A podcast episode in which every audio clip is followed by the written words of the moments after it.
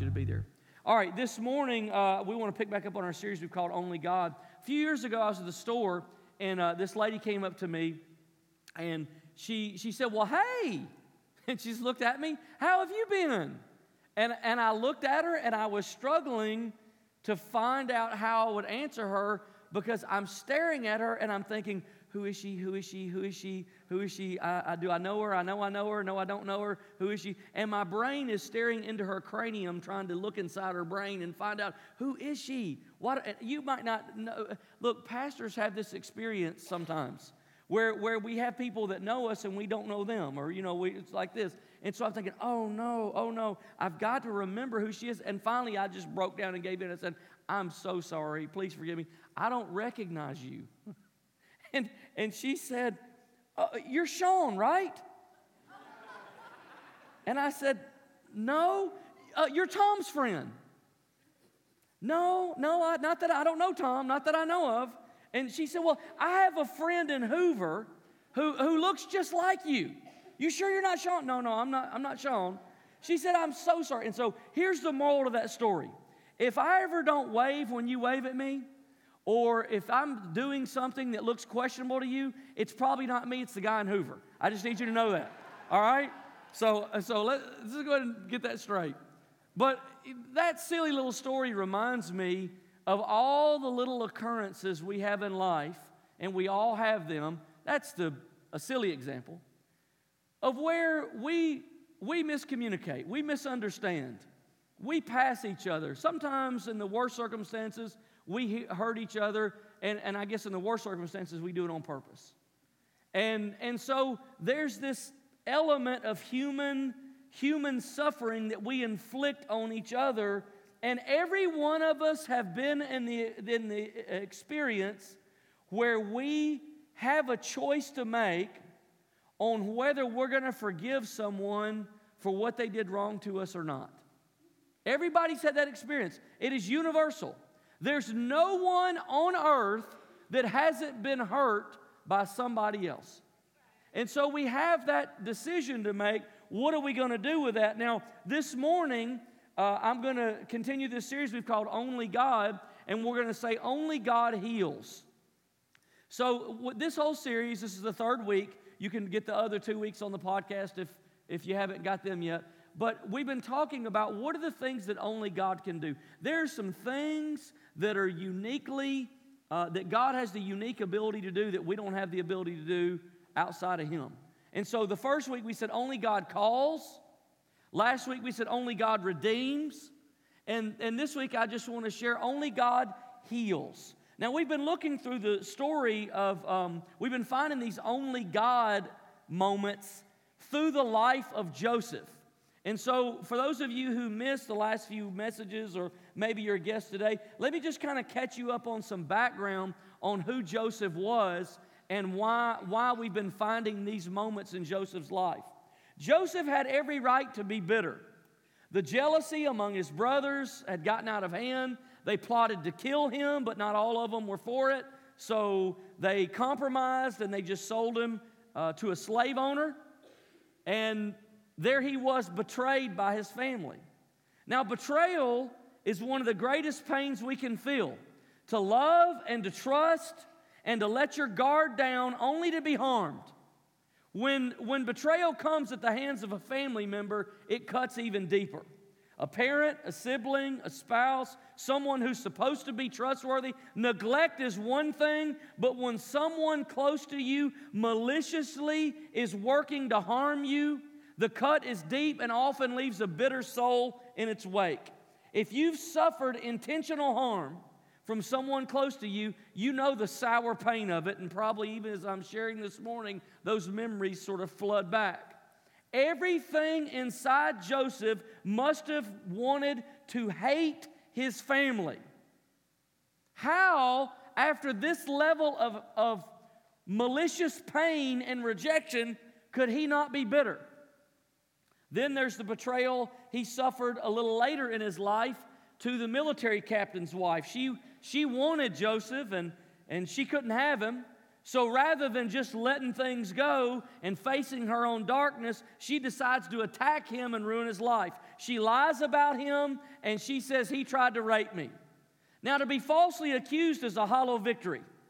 To do the right thing in the worst of times, only to be accused of the wrong thing and have no one believe you, is a very painful experience. Have, have you ever been accused of something that you didn't do? That you know, you know how conflicting that is inside. You know how much pain that causes. What a painful loneliness it is. No matter what you say, and no matter what you do, there will always be people who believe you're guilty. The court of public opinion is brutal. Imagine the stares at Joseph as he went by. Here, this young guy is foreigner, outsider. He's not even Egyptian. He doesn't belong here. He was a slave. Who does he think he is? What an idiot. You made a play on the captain's wife? Really? It's not like Joseph's life could get much worse. He's already been abandoned by his family. He's alone in the world. He's a slave, but he went from the frying pan to the fire. He went from being a slave to a prisoner. And I think we underestimate Joseph's suffering. You know, we read these short little verses in Genesis about Joseph's life, but they cover dramatic spans of time. For 13 years, Joseph was either a slave or a prisoner. For 13 years. And, and neither one of those conditions was his fault. Now, I've never been put in prison, but I have visited people in prison. And I can tell you, it is, it is an unbelievable place. It's a depressing place. Human beings are caged up like animals and they're behind layers of bars, armed guards, bulletproof glass. The tension inside among the, the community of inmates is absolutely unbelievable. The tension is so high. It is not a safe place. It is not safe emotionally. It is not safe mentally. It is not safe physically. It is a very intense place when those doors shut behind you and lock, and you walk through layer after layer after layer of security, and you're surrounded by all of this protection. It's an unbelievably tense place. Joseph has found himself in prison because of a lie that was told about him. How could he not be bitter at this woman who caused so much pain in his life because of her own evil ways. And then there's the cupbearer. The cupbearer was the guy who was responsible for sort of screening all of the king's food. And he was like an advisor to the king, and he was very close to the king. And he was one of the king's uh, personal assistants, one of Pharaoh's personal assistants. And somehow Pharaoh had gotten mad at him, put him in prison. That's how Joseph met him. Joseph uh, interprets a dream the cupbearer has. God gives Joseph the interpretation. He tells him the interpretation, and the interpretation is hey, in three days, you're going to get your job back. You're going to get out of prison. You'll get your job back. Things are going to go back to the way they were. Life's going to be great for you. You're going to be back in the palace, and all of this. And all Joseph asked was when you get there, will you just tell Pharaoh that I'm innocent? Will you just tell him about me, that I didn't do anything wrong, that I've been lied about, that I, I didn't, you know me. Would you just tell him? And, and the cupbearer forgets about Joseph for two years. How many of you forget where you put stuff? You know what I mean? You, you forget something, but like the next week you remember. He forgot for two years. He forgot a human for two years. Now, I want you to see a trend. These aren't unfortunate circumstances. Joseph isn't just unlucky. All of Joseph's suffering is directly caused by people. This isn't circumstantial suffering. This is suffering inflicted on him by other people. At this point, Joseph must hate people because all the greatest pains of his life have come from people. Have you ever met anybody that lost their faith in people? Boy, I have. There are reasons for that. Have you ever felt that way? No one's trustworthy? And you begin to get cynical of everybody and question everybody's motives and question everybody's actions and how did they mean that and why did they say that and what are they really up to? And you just lose your faith in humanity. And you can only feel that because someone hurt you. If someone didn't hurt you, you wouldn't feel that. Have you ever been in so much pain that you counted the hours and the minutes? It's like your soul died. And too often, the level of pain comes directly from other people. One of my all time favorite books, top five books I've read in my life, is a book probably by a guy you never heard of and probably a story you've never heard of. Dr. John Hurston was a missionary, he and his wife Maxine, to Liberia. And they experienced one of the greatest stories of God's power and people coming to faith, people getting saved, thousands of people, people uh, ha- having physical miracles in their body, verifiable miracles. He was actually knighted by the, by the king of Liberia uh, he, because of his work. Uh, he, he went on a presidential tour. Uh, when, when the new president was elected in Liberia, he went on a tour with him. His, uh, you know how we have an inaugural, his inaugural tour around Liberia, Dr. John Hurston, as a missionary from America, was there on the tour preaching. It's an unbelievable story what happened.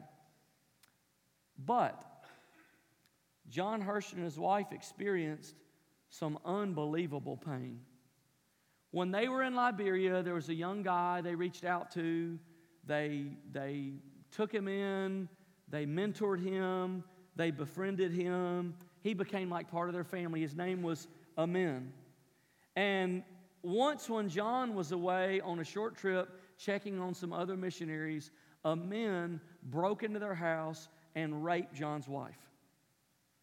Unbelievable betrayal. They had spent hundreds of hours with this young guy, and he had just become like family. Their children called him Uncle Amen because he was just family, and they took him in.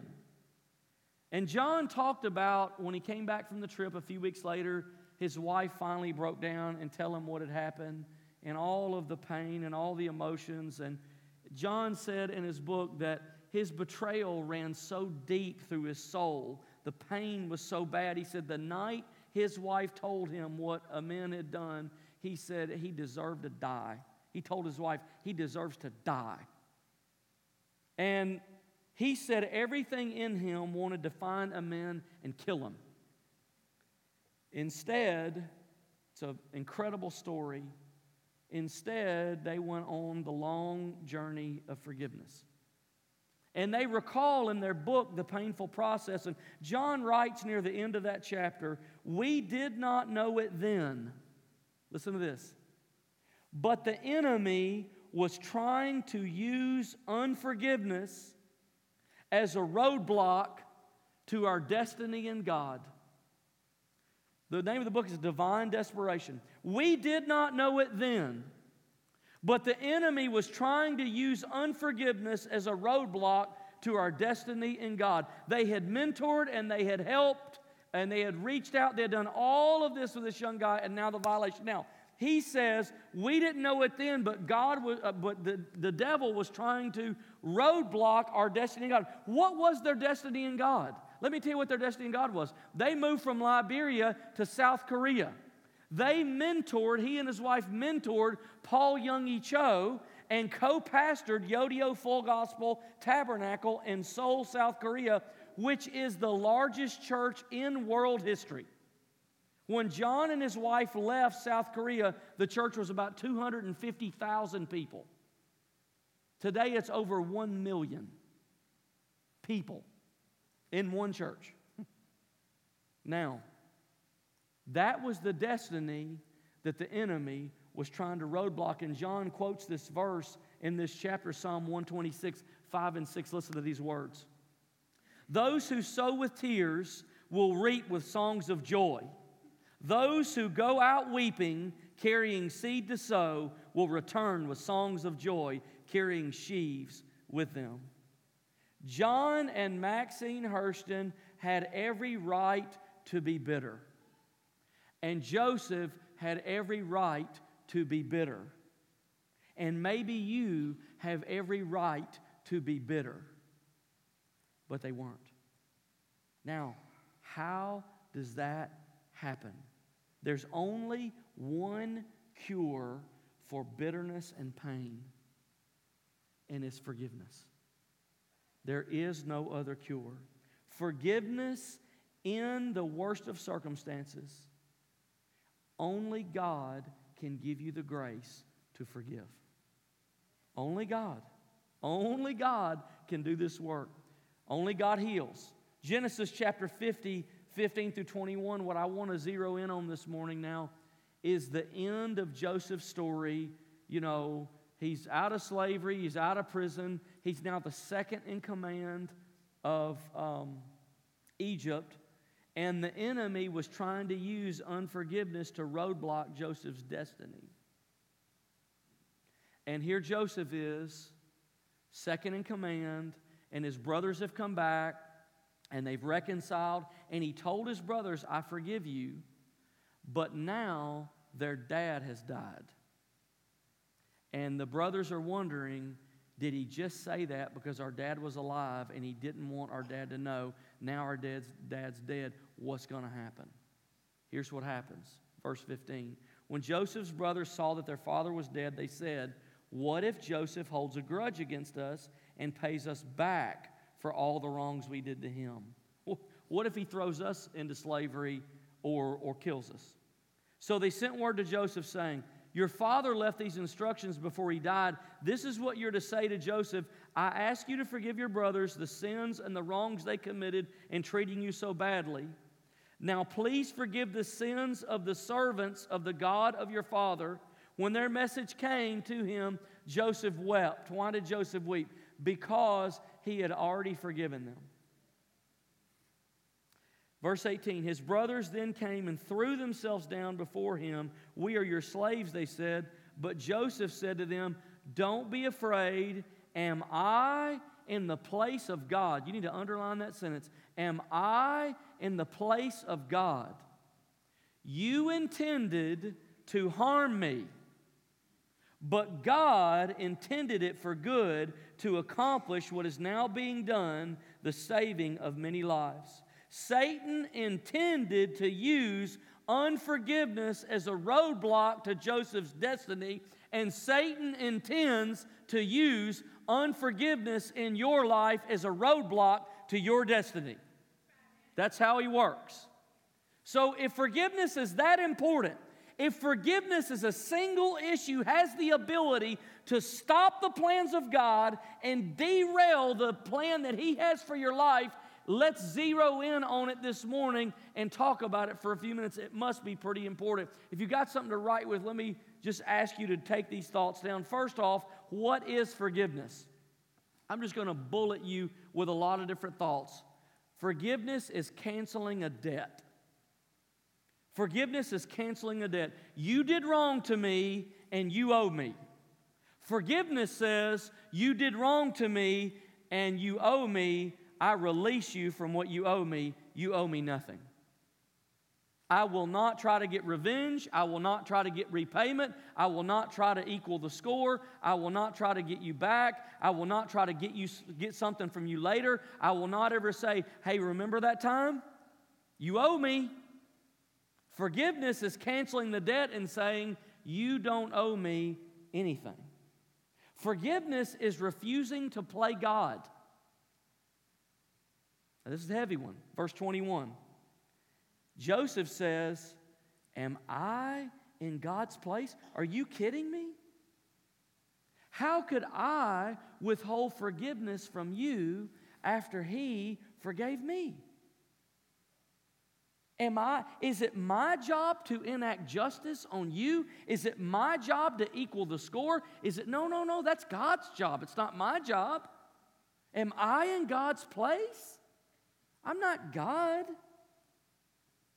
God forgave us, so we have to forgive those who hurt us. Otherwise, we're pretending that we never needed forgiveness ourselves. I promise you, whatever it is that somebody on earth has done to you, it is not as bad as what you've done to God. And He forgave you. and therein lies the power to forgive because you've been forgiven. Forgiveness is finding freedom. You know, it's a crazy paradox to me. It's so illogical, but we've all felt it, we've all experienced it. It's a crazy paradox that someone else can inflict pain in your life, and then you end up in bondage to the pain that someone else caused. Isn't that crazy? Totally innocent. You're innocent. You didn't do anything wrong. But you can become enslaved to the pain that someone else did to you. Years ago, there was a guy that wrote a book called named Lewis Smedes. It's a classic book. I'm sure it's out of print. My favorite quote on forgiveness ever comes from him, and I'll give you a little picture with it. He says, To forgive is to set a prisoner free and discover that the prisoner was you. That's deep. Forgiveness is trusting God. Now, I'm going to give you a quote. You can write this down if you want, or a, a thought. We struggle to forgive the most when we trust God the least. Because forgiveness is a risk of faith that says, wait, wait, wait, wait, wait, wait. If I let them go, who's going to hold them accountable for this? If I don't punish them, who's going to punish them? You know, if I don't get them back, if I don't return the same pain they gave to me, then how, how, how's this going to happen? Forgiveness is trusting God and saying, God, what you're telling me doesn't make sense to my emotions. It doesn't make sense to my mind. It doesn't make sense to my thoughts and my feelings. But I trust you. I'm going to ignore my thoughts and feelings and I'm going to do it your way. God, I'm trusting today that your way is better than my way and your way is forgiveness, so I'm going to forgive. So it's trusting God. In order to forgive, we have to admit that God's way is better than our way. So that's what forgiveness is. Now, let me give you a few things that forgiveness does not mean. Forgiveness doesn't mean that you're agreeing that what the person did is right. It's highly possible that what they did is very wrong. And it's not agreeing that what they did is right. It's not, that's not what forgiveness is. Forgiveness is not giving someone the right to hurt you in the same way again. That's not forgiveness. Forgiveness and reconciliation are two different things. You can have forgiveness without having reconciliation. Sometimes reconciliation is not possible, but forgiveness is absolutely necessary. Those are two different things. If you have a child that's been put in a circumstance where they've been wounded or hurt physically by an adult, you cannot give that adult the same opportunity to hurt them again in the name of forgiveness. That's not forgiveness. Boundaries have to be drawn. I love you, I forgive you, but I'm not going to let you do this again. So, forgiveness is also not conditional. In other words, you can't say, if you change, I will forgive you. That's not forgiveness, that's negotiation. Those are two different things. So, how do we forgive? How do we forgive? give you three quick thoughts. Identify the hurt. You know, I don't know uh, if you've realized this, you probably have. When you become emotionally charged or wounded, it's hard after a while to figure out what the cause of it is. You're just wired, you're just a ball of emotions. And it's hard to tell, like exactly specifically, where did this come from? When did this start? And so it's very important that when you are hurt, you identify who did this, when did it happen? Where did it happen? How did it happen? How did you get there? And John and Maxine's book, they walk through in that chapter, Divine Desperation, they walk through this painful process of this guy hurt us, this happened, and separating those things from all the other things in your life. Feel your feelings, don't follow them. Here's the second thought reject the hook. Every one of us has the temptation when we're hurt to live in anger. And why? Why do we have the temptation to live in anger? Refusing to live in anger, or, or, I'm sorry, refusing to forgive gives us the feeling of power. But it's a deceptive and, a, and it's a lying thing. We take the bait and we feel powerful, but it's a hook and it's a trap. Revenge and anger feel good for a little while because they make us feel strong. I'm strong. Why are you strong? Because I'm mad. How does that make you strong? Because nobody's ever going to hurt me like that again. I'm powerful. See how powerful I am? And we all feel that temptation when we're wounded and hurt. Nothing like this can ever happen to me again because we are angry and we are powerful and we are alert and we're at the wheel and we're in control. But it's a trap. And as Lewis Smedes says, it's a prison. And one day you'll look around, you'd realize you see nothing but bars. You've isolated yourself. This is where we have to make a choice to cancel the debt. You did wrong to me but you don't owe me anything because I forgive you. Here's the third thing realize only God heals. Time, it's a lie. The cliche is a lie. Time does not heal. If time healed, there would be no bitter old people. Right? And there are some. And I'll tell you how bitter old people become bitter old people. They're young people who are hurt that don't forgive. And the disease grows in their soul with them. Time doesn't heal, distance doesn't heal.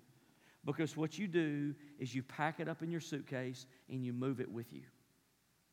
And you may live in the illusion for a while that I'm better because what you actually do when you move too far away is you just live in denial. And one day, you're going to hit that thing like a brick wall 100 miles an hour again. That thing you thought's been gone has not gone, it's been buried. God heals because forgiveness is from Him. When you and I make the choice to forgive, God begins to heal us, not just our emotions, but our soul. When, when we make the choice to agree with God and reach out to forgive, He gives us grace to forgive. We don't have the ability to forgive in our own strength because we don't have enough strength to forgive everything that's ever been done to us. Now, this scene with Joseph and his brothers reminds me of the Last Supper. I've kind of given you each week a scene of Joseph's life that has some parallel in Jesus' life in the New Testament. This scene where Jesus is, I'm sorry, where Joseph is standing with his brothers, and there's this moment where dad has died, and they say, Do you mean it? We're your betrayers. Are you really going to forgive? Joseph is surrounded by the people who almost killed him and wished evil on him, and in the midst of his betrayers, he forgives. My favorite passage in the New Testament that describes the communion story. In other words, just hours before Jesus is handed over to be beaten and, and ultimately crucified, he gathers with his disciples in a private room and he shares communion. And I don't know why, every time I read the line, it gets me. It always gets me. Because it starts like this On the night Jesus was betrayed. Wow. In the worst of times, Jesus offered the greatest of work. On the night, not, not a week later, not a year later, not after he had time to process it, in the exact same moment on the night that Jesus was betrayed, he took the cup and he took the bread and he said, This is for you. On the same night that his betrayer sat at the table and looked across in his eyes the man who had walked with him and listened to his teaching and kept up with the money for the group of disciples. He was kind of the accountant of the group. The same guy that had walked and talked and shared all those nights. On the same night that his best friend betrayed him, Jesus offered the cup and the bread. The communion moment is Joseph's life in microcosm. It took Joseph a lifetime to live these things out. Jesus had all of it pressed in a few hours. On the night he was betrayed, that line always kills me. Jesus is sitting with a man who'd be responsible for his death. And in the fire of betrayal, Jesus moves on with his father's plan and prepares to die so we could be forgiven. Jesus would not allow unforgiveness to roadblock his destiny in God. Forgiveness isn't natural, it's supernatural. Only God can give us the power to do it. I'm not sure any of us would even know what it was if Jesus didn't die on the cross. We would just wound and hurt and divide and separate and just cut each other to death. Just cut each other down. But, but Jesus shows us forgiveness is not a human invention. We didn't come up with it. God had to show us. In the New Testament, there's this uh, incredible story of healing where there's these four guys who have a friend that's sick. Maybe you've heard this story. And they got him on a little, a little gurney, and they're trying to like take him into where Jesus is because they've heard that Jesus heals people. And the house is just jammed where Jesus is teaching, and they can't get him in the room. And so they climb up on the roof, they tear a hole in the roof, and they lower the man down, I guess by ropes or something, eh, uh, on this little gurney down where Jesus is teaching. And Jesus, uh, you know, they have a sunroof all of a sudden. And Jesus says, What is this? And this guy comes down, and Jesus looks at the guy and he has compassion on him, and he says, Take up your mat and walk. And he heals this guy. What a crazy story, just heals him. And you say, did he heal him because of the desperation of his friends? Did he, you know, why did he heal him? I don't know. I don't know all of that. But I know what Jesus said after that. He said, I healed him so that you would know that I have the power to forgive sin. I healed him, or otherwise you would never believe that I had the power to forgive sin. And so, what I just want to say to you this morning is God heals the body and the soul. Only God can heal. Only God can wash away inside and clean and bring freedom and forgive and empower you to forgive and to heal your body. And so this morning, I want to ask the worship team if you would come. And I want us to spend a few minutes this morning. We're ending early because I want to spend a few minutes in prayer and in worship. So, would you just stand with me this morning? Here's how we're going to do this I'm going to ask our, um, our pastors that are prepared if you would come, and our prayer team if you would come. Here's how we're going to do this this morning. To me, the communion table is the um, it is the the place the those of you on the prayer team if you'll just kind of work your way in between those that are serving communion just stretch out this way please. The communion table is kind of the invitation of god to say the power that you need to have your sins forgiven, the power that you need to forgive anyone who's hurt you, and the power that you need for your body to be whole is at the sacrifice of Jesus. It's at that place, it's at that spot. And so this morning, I just believe that God is calling some of you to find healing.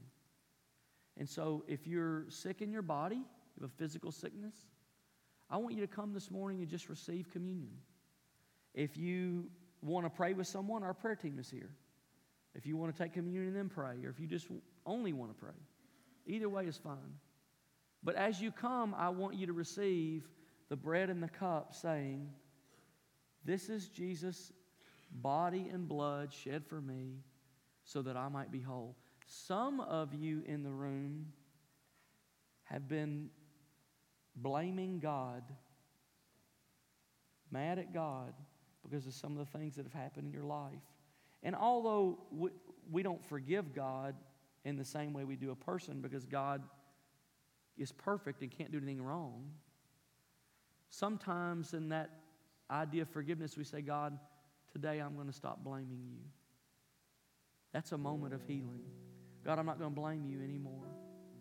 I quit. I give up. I open the prison door and I'm going to stop being mad at you about this. Help me to stop. So we're going to just sing a whole worship song now. And the invitation is simply this for everybody, let's sing together. For some of you, I'm going to stop blaming God. I need forgiveness. I need healing in my body. I need the power to forgive someone who's hurt me. And if we had more time, I would show you that's a whole process. So you don't have to say, I'm 100% done to come and receive communion. What you may say is, Lord, help me to take another step toward forgiveness. God, I depend on you today and I trust you. Lord, thank you for this moment. You are good. Your mercy is good. And we look to you today. You're the only one that can heal. So today we ask you heal souls, heal bodies, heal minds. We come today, we eat and we drink and we receive forgiveness and grace and strength and power. In Jesus' name. The worship team begins to sing, at any point in the song, the invitation is open. Come and receive communion. Come and have somebody pray with you. Go ahead.